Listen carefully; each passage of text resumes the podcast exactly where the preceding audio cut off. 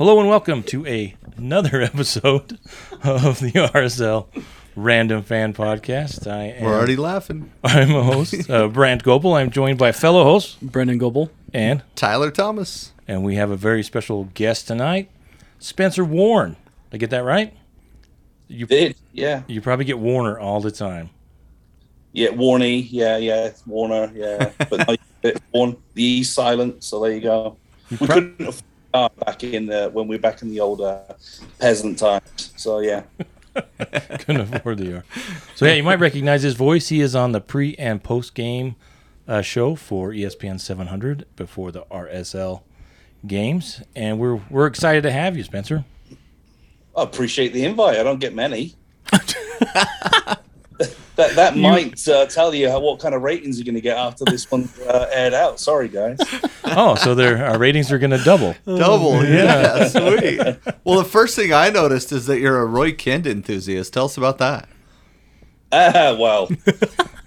Actually, my wife got me into it. So um, we just got, you know, that free subscription to Apple TV and Uh-huh. watching it. And she's like, okay. Because usually the shows that we watch together, I pick them.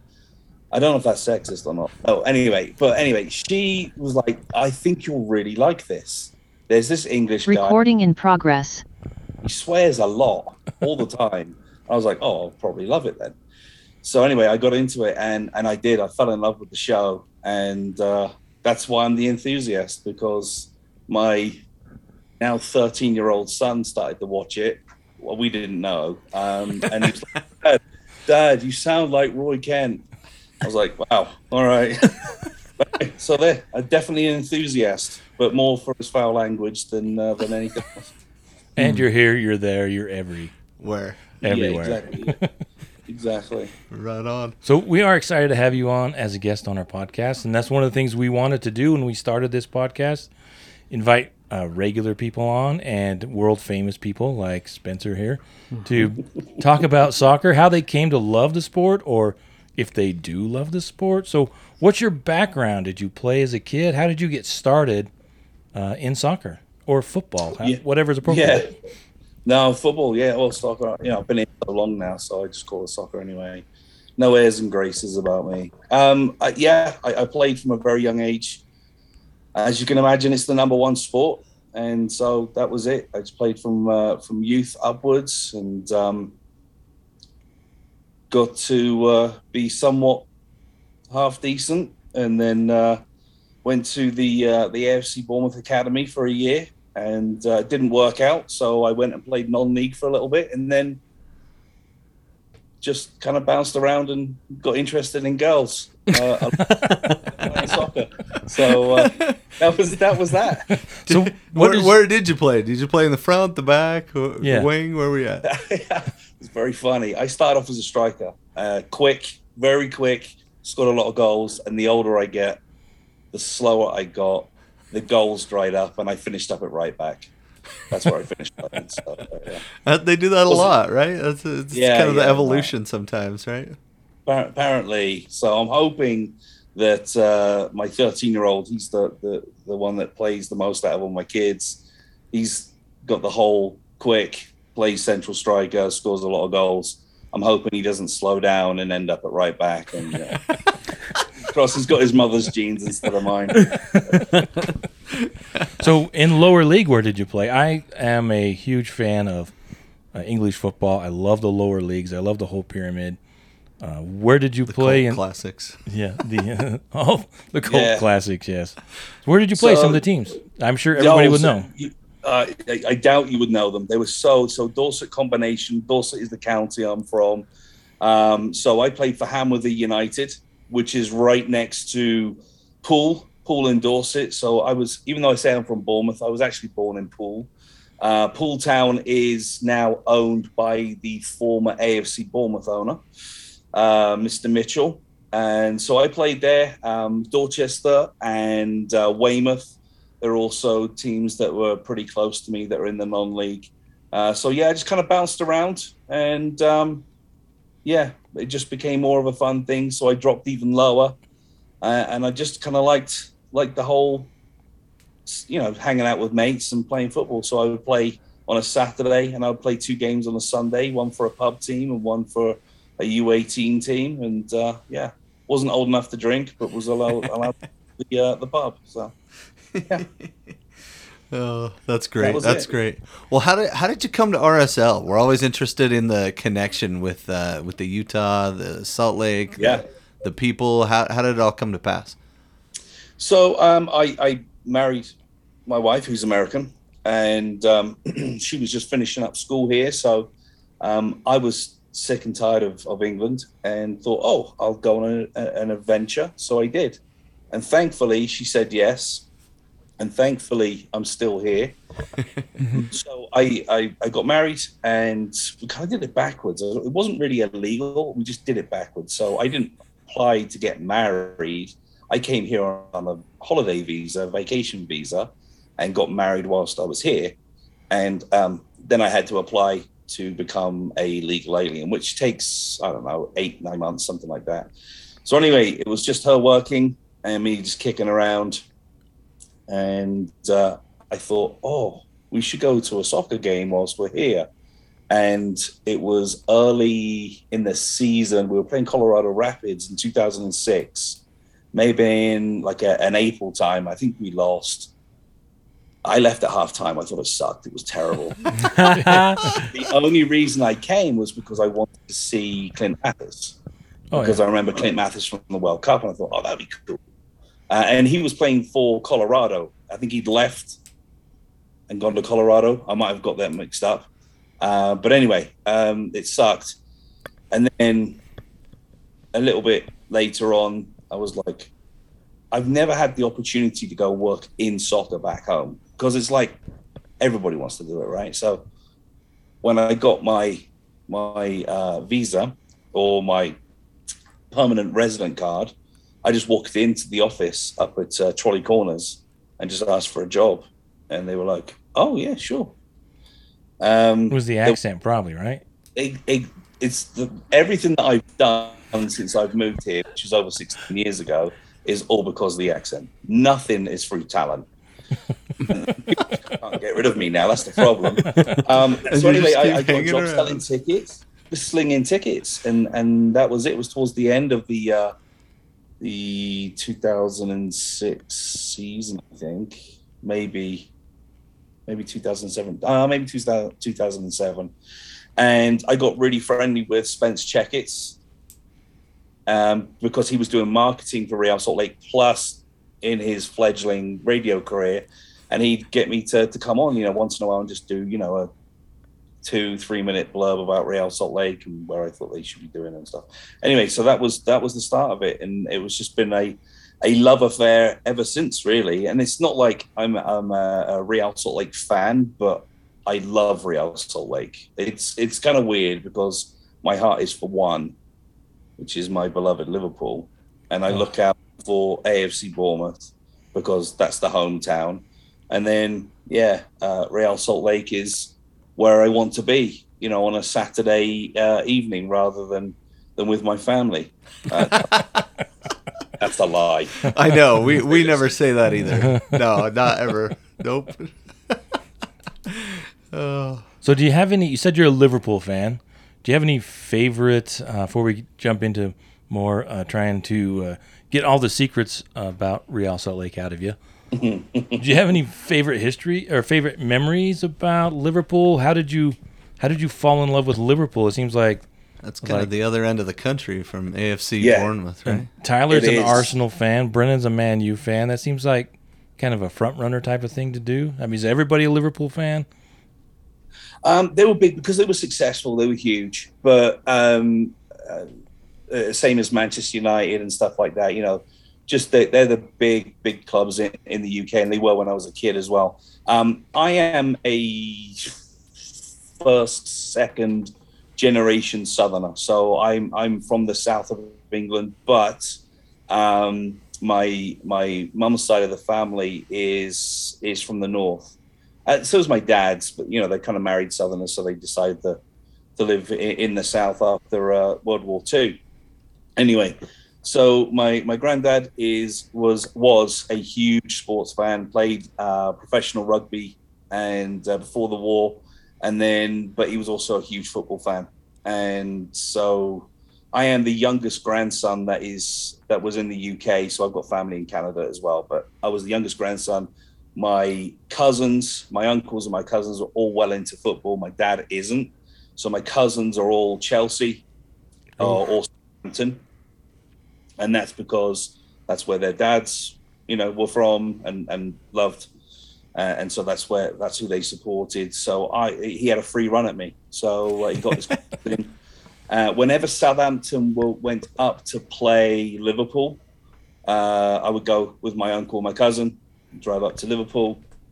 Um, same with Chelsea, um, if they're in the same division, which wasn't very often back then. um, and then yeah, so uh, that was my first my first games. I was around five yeah, I was five. I was five going on six. Um, so yeah, that was my my first love affair with with football was was going to Anfield as a kid, and it's changed. It's changed a ton. Um, and the stories are true. Uh, my grandpa used to make me wear uh, waterproof pants because it was so packed. Nowhere to go to the bathroom. You just unzip. And oh, so, as a six-year-old, getting covered in piss. That wasn't my. Sorry. Yeah but gross. That's what it. That's all it took, right? And now you're yeah, a but, lifelong but fan. I didn't, I didn't get into the Kop until my teens, so it was. It was back then. It was still difficult to get onto the Kop. Um, so What's the Kop?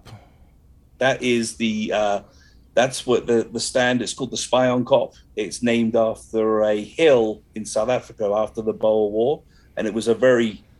Back then, it was a really, really steep standing only stand behind the goal and um, yeah, that's that just is almost impossible to get into. So uh, I didn't get in there. So we used to go to a place called the Paddock, which is like across the uh, one of the sideline uh, uh, enclosures that you could stand. But yeah, that was that was my first first experience of football. And then because I got into it and I started to play, my dad was like, "Oh, I'll take you to Bournemouth and stuff like that." So um, my earliest memories are of I don't remember don't know if you guys remember a manager called Harry Redknapp. He, know the name? Old Harry, yeah. Turn And and and uh, Tottenham manager there. So he was the manager at Bournemouth, and um, yeah, that's that was. Uh, I think he also went managed West Ham as well for a while. But mm. yeah, that was uh, little old Bournemouth in their rickety old stadium, and uh, yeah, that was it. I, then I tried to to watch as much as I possibly could. So I got into high school, and my friends were all because the, the closest Premier League team was was Southampton, which was maybe a 40, 45 minute ride on the train. Um, so there were a whole bunch of them. So we used to go and watch uh, Southampton, and uh, that is where I uh, wanted to emulate Matt Le Tissier. I don't know if you've ever seen him play. He was the one of the laziest players you'll see one of those absolute gems. If you haven't seen his goals, unreal. He was just, uh, unfortunately, he's become one of those conspiracy theorist weirdos. Sorry. um, I, I, don't mean to offend the podcast and the listeners, but yeah, all ten um, of them. Yeah, if, yeah, well, you know, we're going to double, right? We're Twenty, right? Um, but if you haven't seen Matt Le go on YouTube and just watch some of his goals. Unreal. Well, we do like to assign homework on this podcast, so I'm glad that you just stepped right in and, and took that oh, on for us. I all appreciate day long, that. yeah. I have one long. question about uh, Matt Le Is that his name? So yeah. Said, uh, did he end up a right back, or did he stay? as a no, forward. He, he, stayed as that second striker and let everybody do the work for him. So, uh, so unfortunately, the level I played, you don't get to uh, get that luxury. Yeah. So a little bit like Zlatan, huh? Exactly. You yeah, do all the leg work for him, and he'll just pop it in the back of the net later on. Right on. Well, those are those are fantastic stories. I love to hear those because I'm a convert to soccer. I really didn't, didn't even really start watching soccer till late in my 20, late twenties, early thirties. So I love to hear these stories. So yeah, and we're we're we're both like OG Real Salt Lake fans. As soon as this club came to town, I'm I'm one of the few people that have actually attended an MLS game outside of and before Real Salt Lake even was a club. You know, my wife and I went to Colorado to to watch a oh wow a Crew Rapids game. Sat on the front row at the old Denver Broncos stadium. So you know, a little old school MLS kid here. You know, the the league started right as I got back from Chile, and loved the the just the craziness of of the Chilean soccer fans. I was there during the '94 World Cup, and Chile wasn't in it, but you would have thought they were based upon how the streets would empty during the games. Everything else would fill up, you know, and so would just go try to befriend people in the pubs and whatnot. Yeah, I was at the very first RSL home game as well. Yeah. and then we. Were you, Brennan? Were you there? I uh, was, no, I just played soccer. Yeah, he played. I didn't care about Real Salt Lake. I was cook, I was cooking hot dogs for my daughter's the drill team that had a uh, one of the booths up there, so they would help with concessions. But I was there, and then we we started taking the family that year. The next year, and we've had season tickets since 2008. So we are RSL fans. Yeah, you might have sold him those tickets. Yeah, and I remember going Might have done back in the day. Might have done back in the day, yeah. Uh, So I remember going into Trolley Corners and just getting gear and just hanging out there. It was a very cool little office. So, so let's get as back as, to the, as long as you had the code to the bathroom at Trolley Corners. Oh, right, yeah. that's the tricky part. Yeah, yeah, yeah. Jeez. Oh. So tell us more about uh, Real Salt Lake. Uh, you you told us how you uh, got hired on there. You just kind of wandered in and and charmed your way in there. Accent Yeah. blazing. Yeah, Just Exactly. Exactly. used That your was- fierce rhetoric that. to get in. Exactly. and let's get back to Um, 2006. You go to a game, they sucked, which pretty much was the case for quite a while. But um, wh- were you around? What did you do around 2009? Did you get to go to that game, the championship? Um, tell us some tell us some stories that One uh, question at a time. You've Yeah, asked oh, him like get- three I'm so far. I'm- Can I'm we just do one? I I mean, I'll try to remember all the questions. I'm Yeah, getting don't worry, excited. we'll My write it down. apologies. Yeah, My let no, the no, man you're good, talk. You're good. I'm only messing with you. Um, I, I, I like the scattergun approach as well. Um, so 2009, yes, absolutely. I uh, they flew us up as a front office, uh, or the entire office, I should say, up to up to Seattle, and um, yeah, just just a, a- a great great place to be. I mean, I uh, wasn't quite sure when I when I moved over to the states in in, in 06, I wasn't sure that I was going to be living here forever. You know, I thought we might I might talk my wife into to moving to England, but then I got here and I loved it so much, and she was like, "Let's go to England. Let's try this out. It'll be great as a family." And I was like. Kind of settled now. I kind of like trees and the, and the mountains and stuff like that. Anyway, um, so I wasn't sure if I was going to ever see uh, or have a really really cool uh, footballing experience as a fan um, again because because I was so settled and I was you know kind of decided that was fine. Um, so when we got to go up um, to um, to Seattle to, to watch the final, um, I was actually stood behind Brandon Steinecker and uh, the rest of uh, of the Rancid lads, and uh, I, I just had a ball, just had a blast, and um, that was when I truly just just kind of fell in love with with the club. Um, I love the idea of of uh, an even playing field with salary caps and things like that. But I know there are, I don't want to say illegal ways, but there's there's ways around it where the big markets are always going to get favoritism, hmm somewhat, and and maybe not so much now, but somewhat. Um, always going to attract better players uh, and the the guys with a chip on their shoulder, guys that that may have failed somewhere or unwanted somewhere, um, being in a team and, and doing the unthinkable of, of beating uh, David Beckham's LA Galaxy. I just think was a, a fairy tale, and uh, it doesn't happen so often anymore. Even though you know you you still got small market teams. You think about Columbus Crew back in uh, a couple of years ago, uh, winning the MLS Cup, but they've got some owners that are willing to spend some proper coin, which they've they've just done with a striker as well, coming over from Watford. Cucho. Yeah. Yeah. So I mean, yeah, I, I think there there there's a we're we're a different again a different type of breed than than a lot of the clubs, and I love that. I love that we're not um, uh, the norm, so to speak. Um, it gets frustrating at times. Mhm. Uh, but talking about Real Salt Lake, and and you know, I don't want to go too far ahead.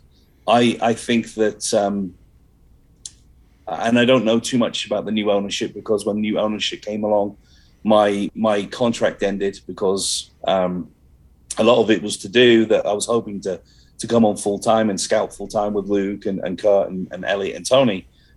but the, all the clubs the Blitzer Group has, all their scouts are connected. So our Estoril, uh, SK Beveren, and all the other, and Crystal Palace, when you're writing a report up of a player and you're you're posting it into the database, I'm starting to see more and more names, names, German names, and Portuguese names, and Belgian names, and I can see more and more is happening. So this database is absolutely exploding. So they all read each other's reports, which I think is going to be massive. I don't know if the money um, that that we're excited about is going to be as explosive as we want, but I think it's going to be a lot smarter, and they're going to be a lot more patient than than we have done in the past. When we, we we've we've seen things in the past where we've had to kind of knee jerk to get players in, to get bodies in. Um, and I don't think that's going to be uh, the case. And and and I say that because Chris Kablan is somebody that I watched, Hmm. um, and I wasn't overly impressed. Absolutely, he was, you know, kind of uh, uh, athletic. That was my take. Can play across right across the back, um, but it was a try before you buy, and it was a two month loan, and no, it was cheap, not for them, and, and he's gone back, and you know, you're not stuck paying people off um, outside of the salary cap and, and wasting tons of money. I think there's a smarter approach already uh, for the ownership and, and the front office. That's awesome. So you don't really think we're going to be signing Luis Suarez anytime soon? Oh, it'd be nice, wouldn't it? Right? If they'd be mad if he if he said I want to come to Real Salt Lake, he'd be like, right? Well, he did say that But- he's got five or six teams that have, he's been talking to in in Major League Soccer. So yeah, yeah. I mean, it would be lovely, wouldn't it? Uh, I, unlikely, but you know what? I don't know. I don't. I don't have a track on that uh, a- a- anymore. Uh, they don't trust me anymore to, to to tell me any secrets. So Well, you can pretend as much as you want on this podcast. We'll yes, he's absolutely coming. you heard it here first. breaking news. Oh man. well, speaking of 2009, were you around for 2013 and that debacle that Kansas City. Kansas City? I don't know that Severino. anybody's fully recovered from. That's a sore No, spot. no. I was. I'd already left. I'd already left for other opportunities. Um, and um, but I watched it. I watched it with my eldest son, uh, and we actually shivered for everybody that was there because it did look brutal. And and you know, I when I first come back to, to do radio back in 2016, I was doing it with Jeremy Horton, and he'd gone. And yeah, he, he would mention once in a while, it's cold, but it's not Kansas City cold. so yeah, that was one of his trademarks when it was on those cold uh, October, November nights with, with Real Salt Lake. But yeah, uh, I did, and I was so disappointed because I, you know, I, I again just punching above your your weight class. I, I'll, I'll always root for the uh, the underdog, so to speak. Even though we played some really awesome soccer and Jason Kreis, you know, again, that whole chip on the shoulder, getting players in that that have, I wouldn't say been disrespected, but you know, cast aside. You know, one man's trash is another man's treasure, that kind of stuff, and then proving it. I love that about Real Salt Lake, and I'm hoping that that uh, we, we get to see that a little bit more. You see that a little bit with Justen Glad and Aaron Herrera, you know, coming through the academy, maybe not getting the recognition they deserve um, internationally, um, even though they're paid handsomely. But uh, I, I love that about uh, RSL. Well, do you think, uh, speaking about those players, do you think they have a higher level in them? Because watching Justen Glad play, he seems like he has the speed, the height, the talent. He just keeps getting better and better. Is and there, a little bulk. I think that's the last. yeah, the last thing. Yeah. Because we've seen what Little happens strength. when he's not there. Uh, Yeah. This last uh, few games. Sucks. Yeah. but Marcelo Silva has just come out so far. Well, and to be fair, last game we switched both our center backs just to see what happened, right? I mean, you know, like you like you do. Yeah, I mean, I, I Justen Glad, I think is is a leader. I think he's the future captain of the club. Um, if he wants to stay, he's paid handsomely. I mean, he's he's right on par when it comes to to salary for for good major league soccer players, um, as centre backs, I should say specifically. Um, I think that that if he wants to stay, RSL should should keep him because he has come on leaps and bounds. And I think the armband has done something to Marcelo Silva with with with Dammy being out. I mean, obviously, I prefer Dammy to be back, but the way he's played, um, a, a lot calmer. You get the occasional rush of rush of blood, but that's his style. He, he's a he's a street baller. You know, he's a he's a he's a fighter. So I love that about him, and I think they complement each other really well as well. And Justen Glad allows you to play that higher line because of his recovery uh, speed, and then obviously uh, Aaron Herrera um, is is awesome because he allows you to play the high line because of his recovery speed as well. Um, he's been asked to do a little bit of a different job this season, um, stay back a little bit more, and I don't think it suits him. I think you saw that on Yeah. Saturday, Monday, sorry, him getting forward, some of the balls he put into the box, along with Andrew Brody, by the way. Um, but um, I, it looked like Aaron Herrera was getting back to normal. Now I know SKC have struggled this season, much to everybody's glee. Yes. See, they were down to ten men at some point as well. But even before then, I just thought he looked a lot more. He's so he's such a good forward uh, thinking and attacking fullback that when you don't um, play to his strengths, I think we miss out. Particularly somebody that had uh, eleven assists last season and doesn't have one yet. Yeah, I think having Kreilach not be on the end of everything Herrera does is a big factor in that as well, right? And there's also the, the, the switch in formation as well. I don't think suits uh, a lot of players, to be honest with you. It's it's about grinding out results. I think that they should have a three man midfield and a three man attack, so a four three three. It allows the fullbacks to to get up and overlap and and uh, uh, and provide the width or extra width. It allows Savarino and whoever's on the left hand side, whether that be Justin Meram or Anderson Julio, um, to to pinch in a little bit and get closer to goal. By the way, Justin Meram's been fantastic this season. Um, Andrew Brody, we saw him. Um, he loves those mazy runs, and even though I don't like right-footed left backs, you know he's he's head and shoulders above anybody else that's that's at the club in, in that left back role. So, yeah, I, I'm hoping there's going to be a tweak to to to help uh, Aaron Herrera more, um, but it, it does depend on on that number six that's, that needs to come in and and really dominate and and sit, you know, primarily as a, as a single pivot and drift and, and cover the fullbacks when they when they need to. Um, I like Scott Caldwell. I think he was a, a really good pickup. I'm not quite sure why we haven't played that three man midfield with him and Löffelsend and, and Ruiz, uh, but I would love to see a three man midfield with Ruiz and Kreilach and, and whoever that is at the base of the midfield and, and with Löffelsend in that mix as well. So, what do you feel is the missing piece to our midfield at the moment? Because it feels like Uh, that's where a lot of our issues have been rising. from. Yeah, yeah. I, th- I really think it is that number six. That that you know, um, Cuellar is, is the one that's been mentioned. Um, heavily, heavily scouted. I don't know if it's going to happen. Uh, I was pretty sure it was going to happen, uh, but it hasn't. And I think that uh, that adds everything. I mean, you look at, and not to, to compare Real Salt Lake to, to other teams, you know, around the world, but you look at what happened to, to Liverpool. They they bought a bunch of players. Great, that's fantastic. Um, but it kind of went up another level when Fabinho came in. You look at Rodri at, at Man City, how he plays the single pivot as well. Fantastic. And and not to pick on you two boys, Arsenal and, and Man United, Oh, please do. Oh man, pick don't him, pick on don't open up Pick that on can. you're, but you're missing that guy. Yeah, you're missing Xhaka can one guy. Xhaka can Xhaka's- play it here and there, but then he's he loses his Oh. mind. Yeah, Partey isn't a, a, a discipline enough. right. And then I don't know what Fred and McTominay are. I'm sorry, man. They're garbage.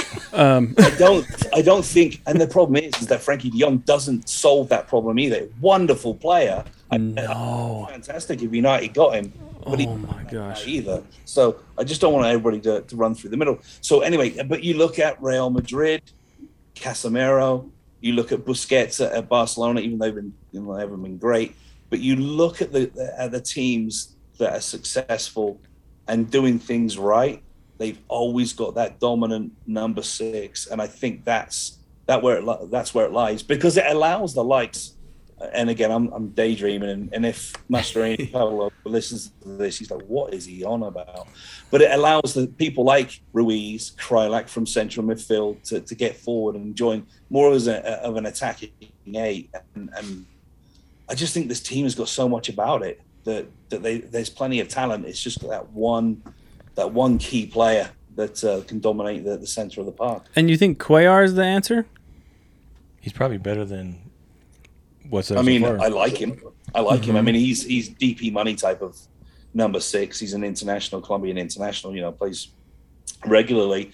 Um, the one that I that I was really high on um, before I, I, I left, before my contract was up with RSL, um, was um, someone that, that plays for another Blitzer club in Portugal, Estoril.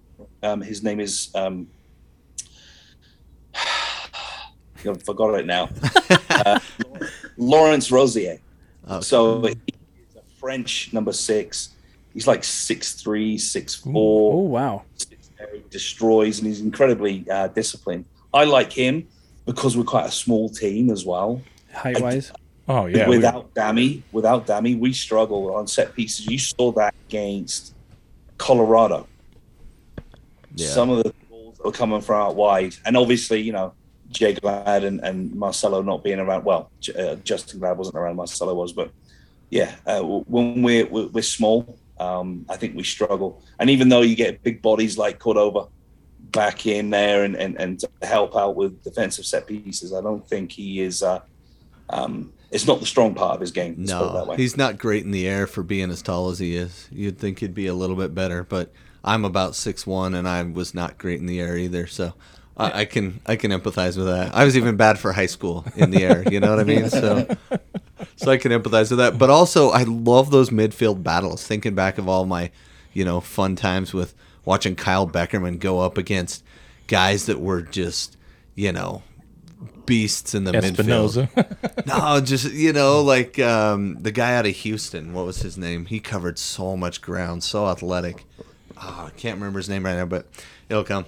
Uh, but yeah, like Kyle, it, he just dominated the midfield, and he did so many things that freed up, you know, Javi to be free and to to move around and to get into good spots for him because he knew where Kyle would be and how they just that combination play is so fun to watch and and I think we're starting to see it between Löffelsend and Ruiz a little bit. We see glimpses of it um, until we get you know closer to the final third. Then it's a little more difficult for them to again step in and be that Javi type of playmaker. But I, I like the the hustle and the grit that those two guys show. But again, they are on the small side. So what do you think about Löffelsend? He seems like he just kind of came out of nowhere. He signed him to the Monarchs, and then he's starting for Real Salt Lake, and he- Consistently, he's too. looking like the uh, almost the best midfielder out there. Yeah, no, he's done. I mean, talk about snapping up your opportunity. Eh? I mean, he'd. Uh, I mean, uh, I'm really close with with Tom Hackett over at KSL Sports, and we were talking about him. You know, and he was t- telling me before he released his interview with with Jasper about how he'd actually accepted a job back in Germany.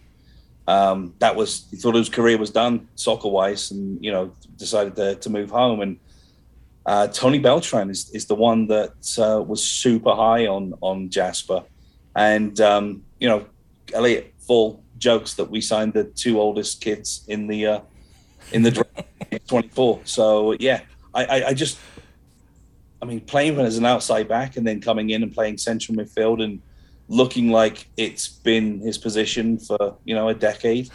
um, I would I would love to see him again play in that three in a three where he he can be that box to box type because he's got that engine, uh, but but have the security of somebody behind him because Pablo Ruiz is is not a, a six either. He's not a defensive midfielder by any stretch. They've done a really really good job, and, and again I commend the, coach, the the coaching staff uh, for for helping these guys and, and and you know doing the job.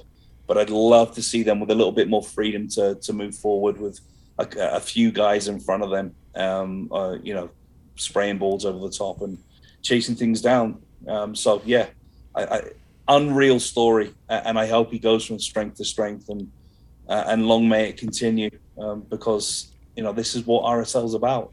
It's picking up the unfa- the unfashionable guys, um, and those guys forging a, a really solid career, and I hope it really happens for him. Clark. That was his name, Clark from Houston. Sorry, Oh, it took Ricardo me a Clark? minute. Yeah, Ricardo Ricardo. Clark? Yeah, Yeah, yeah, he's coaching somewhere now. He's I think he might be up at uh, Vancouver. Yeah, isn't it fun to see like other teams' benches and you're like, wait a second, you used to play. I, I went to the game and, and sat about six rows behind Kevin Hartman. Um, again in that LA game, and I was just, Kevin, what is that blonde or are you going gray, buddy? You know, we're kind of joking around because He, he he loves that those uh, frosted tips right back. Bring back the '90s. Ah, Well, good time. Good I do have one question uh, about uh, Cordova, and I'll try and only ask ask one at a time. Good. But what are your thoughts on Cordova? Because I think that it's all there, but he just got to figure it out in his head somehow. Mm. Is is that what are your thoughts on him? Because he seems like he Yeah, has. no, I think I think it's spot on. I think everything to do with him is, is mental. I think his movement is really good. He's got good speed, good touch. You can see that he can finish. You know that goal up in Montreal. You know he didn't take any prisoners there. Um, his hold up play is very good. He's one of the most fouled players in the league because he is so physical. What defenders are worried about him, pace and size. They, don't want to mess around with that. And I think he could be a little um, more calmer in, in his finishing, uh, particularly aerially, because this header he scores on Sunday, well, then he has a header straight afterwards that I thought was easier uh, to, Yeah. to put in the net. So consistency, he's never had consistent minutes. When you look at his career, particularly at Augsburg, it's been a you know stop start. And I'm hoping that as the the year wears on or the season wears on, um, the um, combination play between him and and um, Savarino and, and Justin uh, Meram and, and obviously Anderson Julio and Rubio and, and Bobby Wood when they get fit and whatnot. I'm just hoping that there's a few more goals in there for him because you can see immediately when he misses a chance, he ha- he's not he's not got that whole um, um, Goldfish. Be like a goldfish. You know, it, it weighs on him. nose goal. I'm, I'm, I'm, I'm glad that he's got Savarino there because I think that they're close friends anyway. But you, I think, I, I, I think it can help him, and then if he can break free, then you've got one of the, the most dominant forwards in, in Major League Soccer. But you're right, it's spot on. It's all about the, the mental side of his game. Whether he needs to go and talk to a sports psychologist, if he's not already doing it, he he needs to be doing it because he's got everything. Yeah, yeah, good point. Uh, d- definitely the most uh, deadly duo in all of Venezuela in the United States. Exactly, exactly. Brennan just loves hanging out with a bunch of Old uh, guys. Oh, old I guys know. with It's just so horrible senses of humor. Uh, so, what do you see about MLS? What the the future look like for MLS and for RSL a little bit? Uh, what do you see as kind of the future here? Well, you know, I mean, I've always long been a champion for pro and relegation, promotion relegation. Uh, I've recent years, I've, I've decided that's just a, lo- a load of old rubbish. I love the fact that MLS is different. I, I, I hope they don't go away. I love playoff football. Um, I think it's one of the most fun times of year when you. I don't know if again I watch all types of football, guys, uh, and one of my most favorite times of the year uh, back home in England is when there's the play, the the league uh, League Two, League League One, Championship playoff games because it means so much. I mean, I I loved um, Sunderland, uh, their run. Um, I've got a soft spot for, for Sunderland. I lived there for a little while, and and um, yeah, uh, that's that's actually where I met my wife, in of all places. Uh, but anyway, um, yeah, I, I, just love love those games because it's so much riding on it, and obviously with the championship playoff, they call it the 200 million pound game because of the TV rights and stuff like that. That can be life changing, can be club changing uh, for a lot of those guys, and uh, yeah, I'm I'm interested to see what uh, you know. Always always rooting for for the guys that come up, particularly with Bournemouth going back up. I thought uh, Fulham were absolutely fantastic, and then one of my most favorite coaches in in the UK or in the world, maybe Steve Cooper taking um, Notts Forest Yeah, um, which is obviously got got RSL ties as well with with Dane and and Tamor And Ro- Uh, Robbie Findley. Forest. So I'll be keeping a, a, an eye on them as well. But Steve Cooper is one of those coaches that is really really good at, at uh, developing youth uh, and and talent there. Um, he was actually when when uh, Freddie was was made was rumors of, of leaving. That was the first person I told Elliot to go and talk to.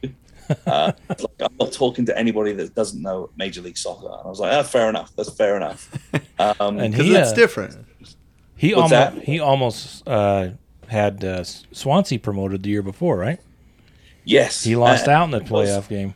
I think they had two two playoffs on the, on a row, and he just needed a little bit more money, and they weren't willing to spend. So he was like, "I'll help you get through preseason, but I'm done." And he did. He helped them get fit, uh, and they made their, their announcement, and he quit and had well maybe two months off, and then they got rid. Uh, Forest got rid of Chris Hughton, and uh, And they Yeah. were they were at the bottom of the table too when Yeah. he took over. It was a, a big. One. He's run. an unreal coach. He's an unbelievable coach. Unbelievable coach, and that's that's why I'm excited to see. And you you mentioned uh, earlier uh, Luton Town, uh, their coach Nathan Jones is is another one back before Mike Petke was announced that I told uh, Craig Waibel to, to go and check out. So those are my two fa- the two favorite coaches outside of out of uh, my beloved Liverpool uh, that that I just think are just super super super coaches. I love, by the way, Pablo Mastroeni. Uh, what he lacks, maybe tactical discipline or tactical ideas. That's what his coaches are for. The way he treats and, and motivates people is one of the, the coolest things. If you haven't been able to, to get down to Herriman and watch the guys train or Friday at the stadium, um, I, I thoroughly uh, encourage those that can, particularly now you guys got a podcast. You know, just tell Trey I need a credential and come and set up on the. the and, and Oh man, I would die Nice. to interview Let's do Pablo Minestrone. He's yeah, he fantastic. loves Pablo. minestrone soup. Yeah. Yeah, Minestrone. I, I said I was going to call him Minestrone until he came on the podcast. So yeah. You know, man, you got a podcast now. You got, got to see if uh, Trey will, will, will hook you guys up. we need to make one of those pretend like plastic VIP uh, necklaces and walk in like, oh, we're here for the podcast. Exactly. exactly. So, do you think MLS will ever get to promotion relegation? I would. I enjoy. I love the pyramid in England, but they have a century or more uh, head start on us, and I just don't think yeah. we'll ever get to the amount of infrastructure that it t- would take to have Yeah. multiple I- I- levels like that. I think if they were going to do it, they should have done it At the beginning. 20 years ago.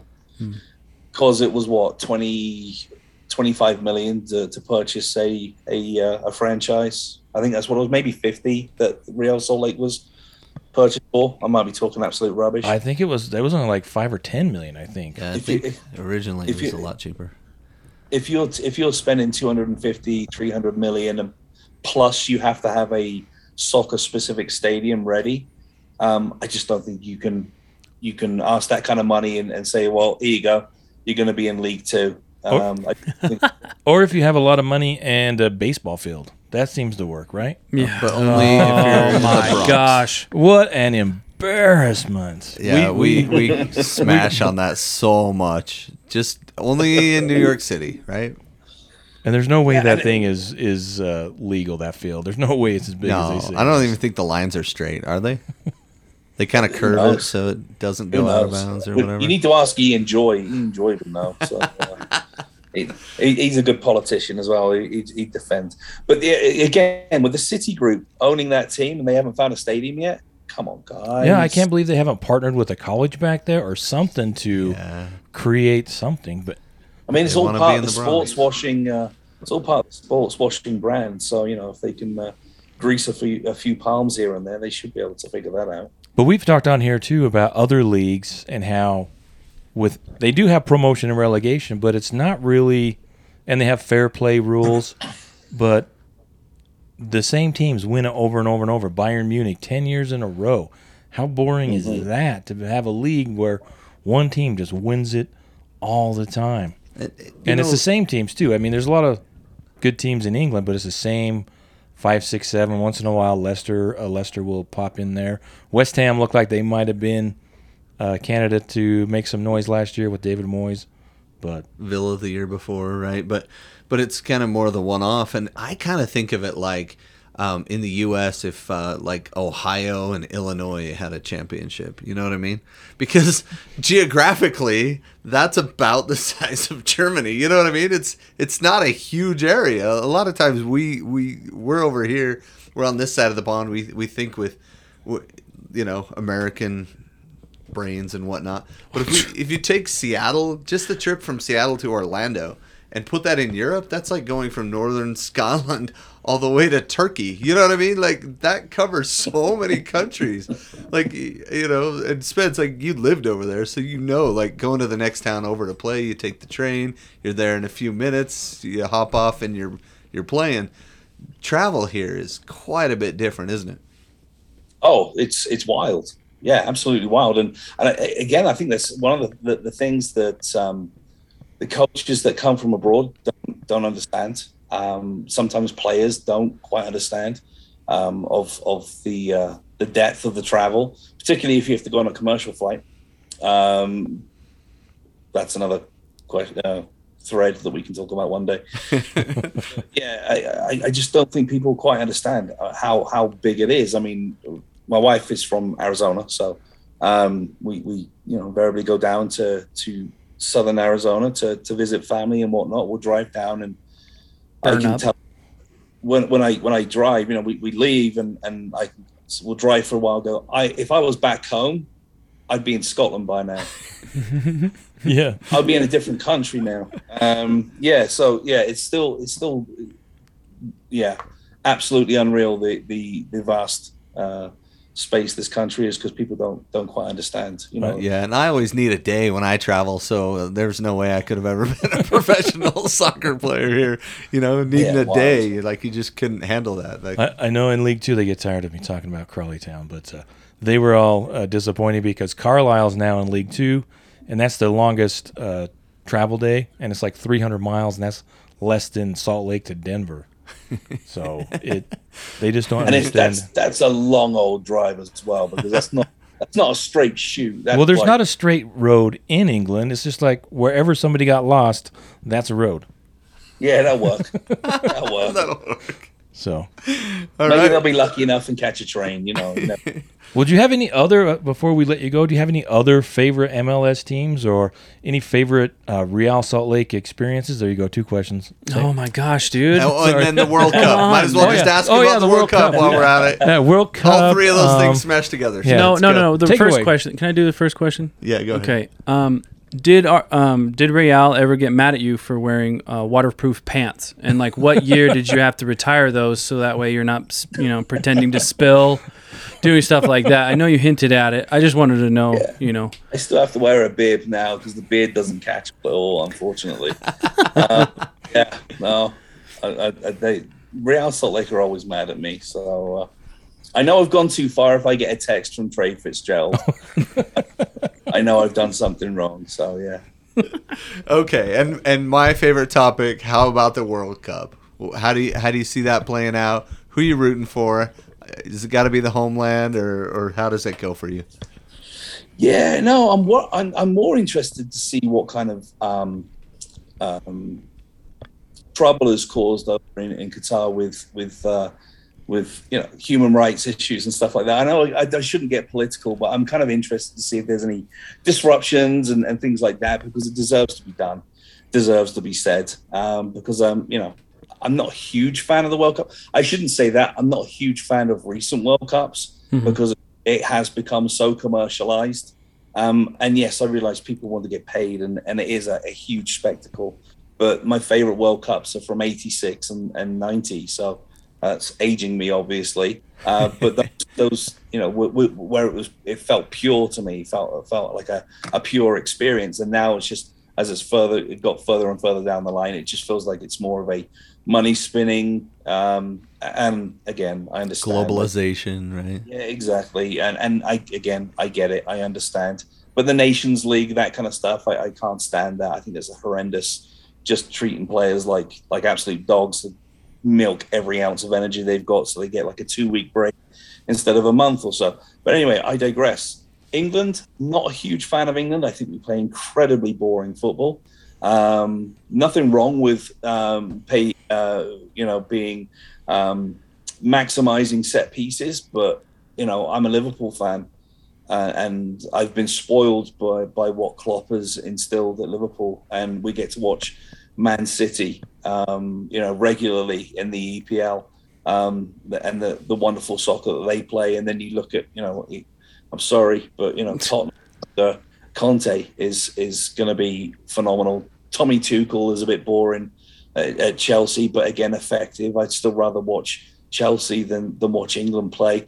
So not a massive England fan. Um, Do you think it's partly the value that they put in on on players that hustle and work hard and have work rate rather than the Jack Grealishes where they you know dance on the ball and get by people and and he you know I, I think he's a, a prime example of that right that flair, It's- the cool hair, the worry about that Yeah. more than the game. massive calf muscles. The calves. I pulling was just up gonna the say the shorts. calves. Yeah, yeah. um, yeah, I, I think a part of it is is getting that balance because you have, you know, fits and starts of when you meet as a group, and it's not all teammates that you're training with four or five days a week and then playing on the weekend. I think it's trying to find a hmm, a a, a unit that works, and and you look at the uh, at the Euros um, where where um, uh, Italy won. They weren't particularly attractive. I mean, England won either. They weren't a particularly attractive team, but they were a, a well drilled unit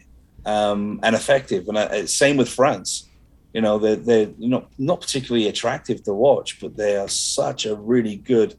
Um, uh, disciplined defensive unit that gives them that gives them the platform. I mean, I'd love for everyone to play like Brazil, but you know that that just doesn't happen. Um, so, yeah, I, I think it's about being effective in a short period of time.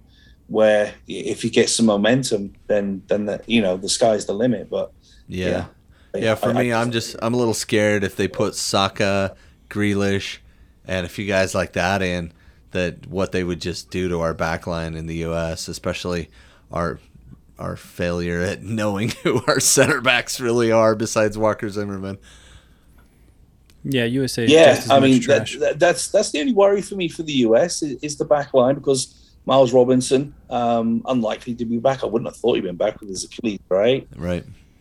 but what I do love about that, and hopefully he comes back and, and, and he's fine, is that Walker Zimmerman um, uh, and and Miles Robinson being the uh, the center starting center backs uh, and MLS players. I think that's a huge feather in the cap to, to Major League Soccer. I love it. Beautiful. And I got some dumb questions. One Uh, at a time. One at a time. Okay, can I just slap him with some dumb questions here, real quick? Rank them dumbest first. Dumbest first. Um, do you think that MLS should bring a pie and a beer every time at, at the uh, concession stand, or stick to American food? Um, I, I think you should open it all up. I, I definitely think it will be worthwhile. However, that being said, I, am so tight, I would never buy a drink or anything to eat back home when I went and watched a football game. Really? Wrong guy, wrong guy to be asking that one, unfortunately. But yeah, I think I love the, the food options. It's just that whether, you know, my stomach's going to appreciate it later on at night. You know, Second dumb question. Second dumb question. Um, I didn't have one. Sorry. what, what, what is your favorite treat in this stadium? What, what is your favorite uh, concession? Do you know when? So we've been doing the pre-game show outside on the East Lawn uh, this season. So right outside the team store, and I get the uh, once in a while, when my heart allows it, I get the uh, the pretzels, Ooh. pretzels with the cheese. Oh my gosh! Oh, that's Max. No wonder I got fat. Have you had Have you had some of the J Dawgs?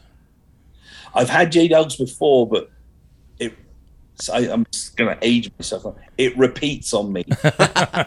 I start to burp it up, and it's it ruins the whole experience. Yeah, you get to taste so, it yeah. for days, right? Yeah. Exactly. Yeah. yeah. Well, before we ask, before we let you go, I'll go back to one of my uh, 47 questions in a row. But uh, do you have a favorite memory of being around RSL? Like for me, it's the 2011 CCL final game. That was an amazing experience, even though I lost. But what do you have? What What's a favorite experience being around Real Salt Lake? Yeah, uh, and, and it is Champions League as well. Champions League was related. It was when Cruz Azul were were in, and we won. And the noise, and we weren't for Champions League games. Um, we weren't allowed to be on the sideline to interview people, but I went down there anyway. Oh yeah, as you do. and and I got thrown out eventually mid, interview with Jeff Cassar. Um, but that's another story for another time. And also, Trey Fitzgerald lost his mind at the CONCACAF officials. But anyway, I was down there, but the noise, and it was because the the Cruz Azul fans were were chanting, and, and they made the experience, in my opinion, because the RSL fans responded, and I could feel the concrete underneath my feet shaking, and I was like, this. This is it. This is like proper football, and that's why I'm desperate. I say it all the time on the pre and post game show uh, on ESPN. I'm I'm desperate for Champions League football again because there's no other noise like it. It beats, um, particularly against the Mexican team, it beats any other noise uh, that I've that I've experienced in uh, in uh, Rio Tinto Stadium. Yeah, I thought you were gonna say Arabe Unido that you loved that game so much, and you loved how everybody loved to get kicked and the stretcher want- coming out seven times. Yeah, they wanted me to get on the stretcher for a while, to help out. So double stretchers going out. was like, get out there, Spence. The other guys are tired, right? Sub. Up and down, Oh, up and down. Yeah, wild. Yep. So, Spencer, we want to thank you. We really appreciate you uh, coming on our totally amateur podcast as we, as we were showing you as we, we got started trying to figure out how all this stuff works. Well, they left the technical stuff to the to the oldest guy, so that's what happens. That's why they should kind of be on time next time. Yeah. Any anything else you want to share, Spence? Any uh, any invites you want to have people come down see you before the show or stay post game or what? How do how do you like to interact with people? Yeah, I mean, obviously, you know, pre-game, you can always welcome to come and, and say hi. We've always got um, something from the team store to give away uh, pre-game at the home game. So, you know, obviously come on down. We've usually got an enter to win. I think there's some kind of enter to win for about fifteen hundred dollars worth of, of merch from the team store that you can win. Um, yeah, I always say I'm happy to say hello. Um, if we're, we're not on air, obviously got plenty of breaks. And then obviously post game is, is a little more simpler uh, nowadays. It's more of waiting for players to and, and the coaching staff to get on the Zoom meeting. But you know, we, we always tweet out, so we, we'd love to hear you guys' thoughts on on uh, what you liked, what you didn't like, who was man of the match, who needs to be fired, and um, who, who do you want to see come in and or never see ever again. But um, yeah, is we're all about interaction and uh, with, with the phone lines not being as hot as they used to because of social media we, we just rely on tweets and, and uh, interaction that way nowadays Yeah. and Is it is that quite a bit more difficult on the fireworks nights? uh, at least it entertains us we just, thankfully we're able to turn off the uh, the mics uh, pitch side so uh, so it's just usually Lauren and I uh, waffling on waiting for Pablo whoever it is uh, to, to get on the Zoom meeting. But yeah, we, we get the best view of the house. We get to set up out away from everyone and turn the lights off in the booth and, and watch the fireworks go. Well, Oh. thank you again so much for coming on. We really appreciate it. Uh, yes, Anytime, guys. thanks everyone for listening. Be sure to follow us on all the social medias. Uh, reply to us. Tell us what we're doing right, what we're doing wrong. We love to hear from you. And thank you again, Spencer, for joining us this evening. Uh, my pleasure. Anytime, guys. Thank you. I'll say good night and Toodles. Ciao.